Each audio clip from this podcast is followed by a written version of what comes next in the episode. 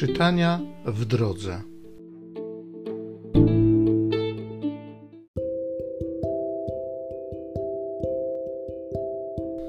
Z listu świętego Pawła apostoła do Kolosan.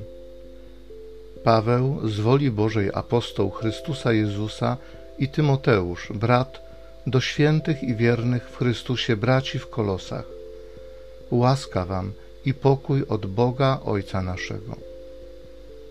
Dzięki czynimy Bogu, Ojcu Pana naszego Jezusa Chrystusa, zawsze, ilekroć modlimy się za Was, odkąd usłyszeliśmy o Waszej wierze w Chrystusie Jezusie i o Waszej miłości, jaką żywicie dla wszystkich świętych, z powodu nadziei nagrody odłożonej dla Was w niebie. O niej to już przedtem usłyszeliście dzięki głoszeniu prawdy Ewangelii, która do Was dotarła. Podobnie jak jest na całym świecie, tak również i u Was owocuje ona i rośnie od dnia, w którym usłyszeliście i poznaliście łaskę Boga w jej prawdzie, jak tego nauczyliście się od umiłowanego współsługi naszego Epafrasa. Jest on wiernym sługą Chrystusa, zastępującym nas. On też nam ukazał Waszą miłość w duchu.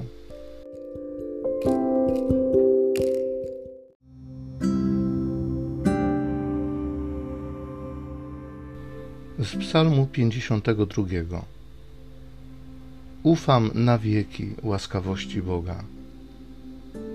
Ja zaś jak oliwka kwitnąca w domu Bożym, na wieki zaufam łaskawości Boga.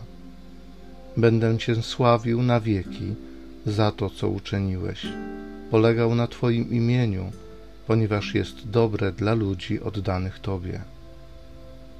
Ufam na wieki łaskawości Boga.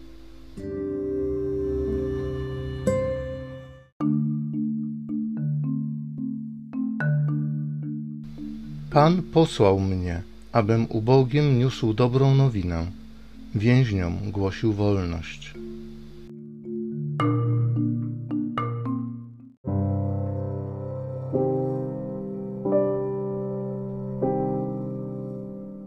Z Ewangelii według świętego Łukasza.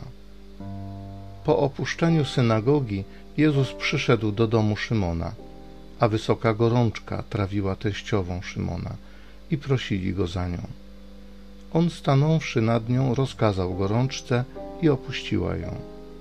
Zaraz też wstała uzdrowiona i usługiwała im. O zachodzie słońca wszyscy, którzy mieli cierpiących na rozmaite choroby, przynosili ich do niego. On zaś na każdego z nich kładł ręce i uzdrawiał ich. Także złe duchy wychodziły z wielu, wołając: Ty jesteś syn Boży. Lecz on je gromił i nie pozwalał im mówić, ponieważ wiedziały, że on jest Mesjaszem.